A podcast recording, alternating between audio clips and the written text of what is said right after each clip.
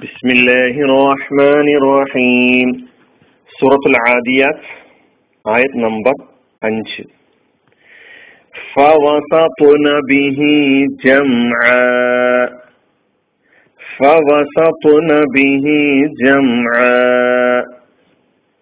എന്നിട്ടവ അവിടെ ശത്രു സംഘത്തിന്റെ നടുവിൽ കടന്നു ചെന്നു എന്നിട്ടവ അവിടെ ശത്രു സംഘത്തിന്റെ നടുവിൽ കടന്നു ചെന്നു. ഇപ്പൊ പാരായണം ചെയ്യുമ്പോൾ ശരിക്കും ശ്രദ്ധിക്കണം. വവസപ്തുന എന്ന് പറയരുത്. ഫ വസ പുന ഒന്ന് ഫ പിന്നെ വ. അത് നമ്മൾ പാരായണത്തിൽ ശ്രദ്ധിച്ചതാണ്. ഒന്നുകൂടി ഞാൻ ഉണർത്തുന്നു.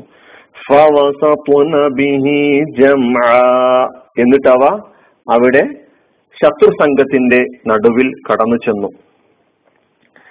അപ്പൊ ഇവിടെ ഫ എന്നതിന് എന്നിട്ട് എന്ന ഒരു സന്ദർഭോചിത അർത്ഥമാണ് നൽകിയിട്ടുള്ളത്.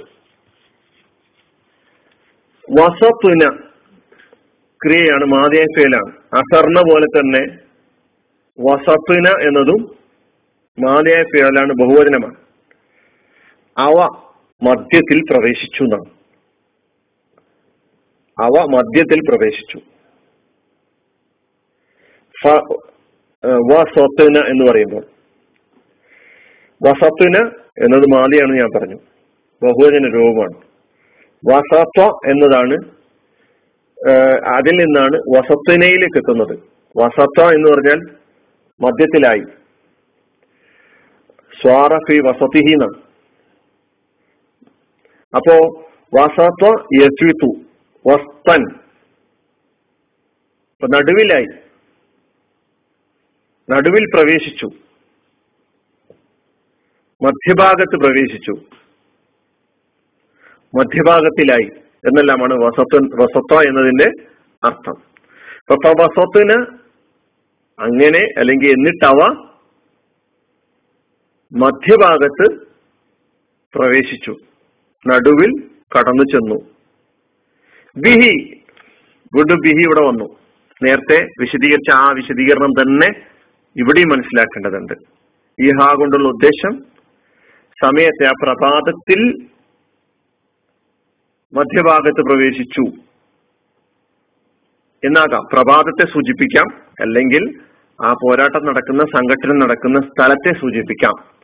രണ്ട് നിലക്കായിരുന്നാലും നേരത്തെ പറഞ്ഞ വിശദീകരണം നമ്മുടെ മനസ്സിലുണ്ടാകേണ്ടതുണ്ട്. ബിഹി. അതുകൊണ്ടാണ് ഇവിടെ ഞാൻ അവിടെ എന്ന് അർത്ഥം പറഞ്ഞിട്ടുള്ളത്. സ്ഥലത്തെ സൂചിപ്പിച്ചുകൊണ്ട്.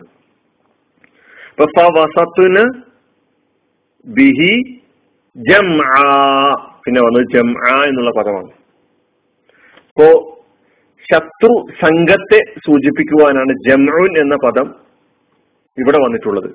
സാധാരണഗതിയിൽ ഒരു ഗ്രൂപ്പ് ഒരു സംഘം ജമാഅത്ത് എന്നാണ് ജമ എന്ന് പറയുമ്പോൾ സാധാരണഗതിയിൽ മനസ്സിലാക്കപ്പെട്ടിട്ടുള്ളത്. അപ്പൊ ഇവിടെ ജമ എന്നത് ശത്രു സംഘത്തെയാണ് സൂചിപ്പിക്കുന്നത് നമ്മൾ മനസ്സിലാക്കുക. അപ്പൊ ശത്രു സംഘത്തിന്റെ മധ്യഭാഗത്ത് കടന്നു ചെന്നു.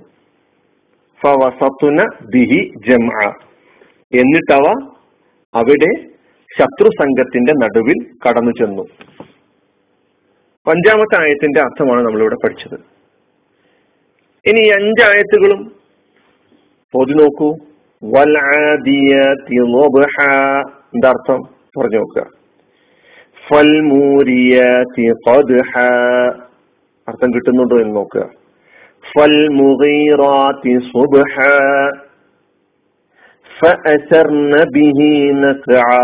അങ്ങനെ അവ അവിടെ പൊടിപടലം ഇളക്കി വിട്ടു. എന്നിട്ടവ അവിടെ ശത്രു സംഘത്തിന്റെ നടുവിൽ കടന്നു ചെന്നു ഇപ്പോ അഞ്ചായത്തുകളുടെയും അർത്ഥം ഇവിടെ പറഞ്ഞു കഴിഞ്ഞു. ഈ അഞ്ചായത്തിലും ആ അവ എന്താണ്? ഓടുന്നവ ആക്രമണം നടത്തുന്നവ തീപ്പൊരി പാറിപ്പിക്കുന്നവ ഇളക്കിവിടുന്നവ മധ്യത്തിൽ മധ്യഭാഗത്ത് പ്രവേശിക്കുന്നവ ഇതാരാണ്? എന്താണ് ഈ സംഗതി? അപ്പൊ ഈ ആയത്തുകളുടെ അർത്ഥം ഒന്നും രണ്ടും മൂന്നും തവണ ആവർത്തിച്ച് ആവർത്തിച്ച് നാം പഠിച്ചതിന് ശേഷം നമുക്ക് വിശദീകരണത്തിലേക്ക് പ്രവേശിക്കുമ്പോൾ വളരെ എളുപ്പത്തിൽ കാര്യങ്ങൾ മനസ്സിലാക്കാൻ കഴിയും. ആ മുഖവും കൂടി മനസ്സിൽ വെക്കുക. അള്ളാഹു സുബാനു താല നമ്മെ അനുഗ്രഹിക്കുമാറാകട്ടെ.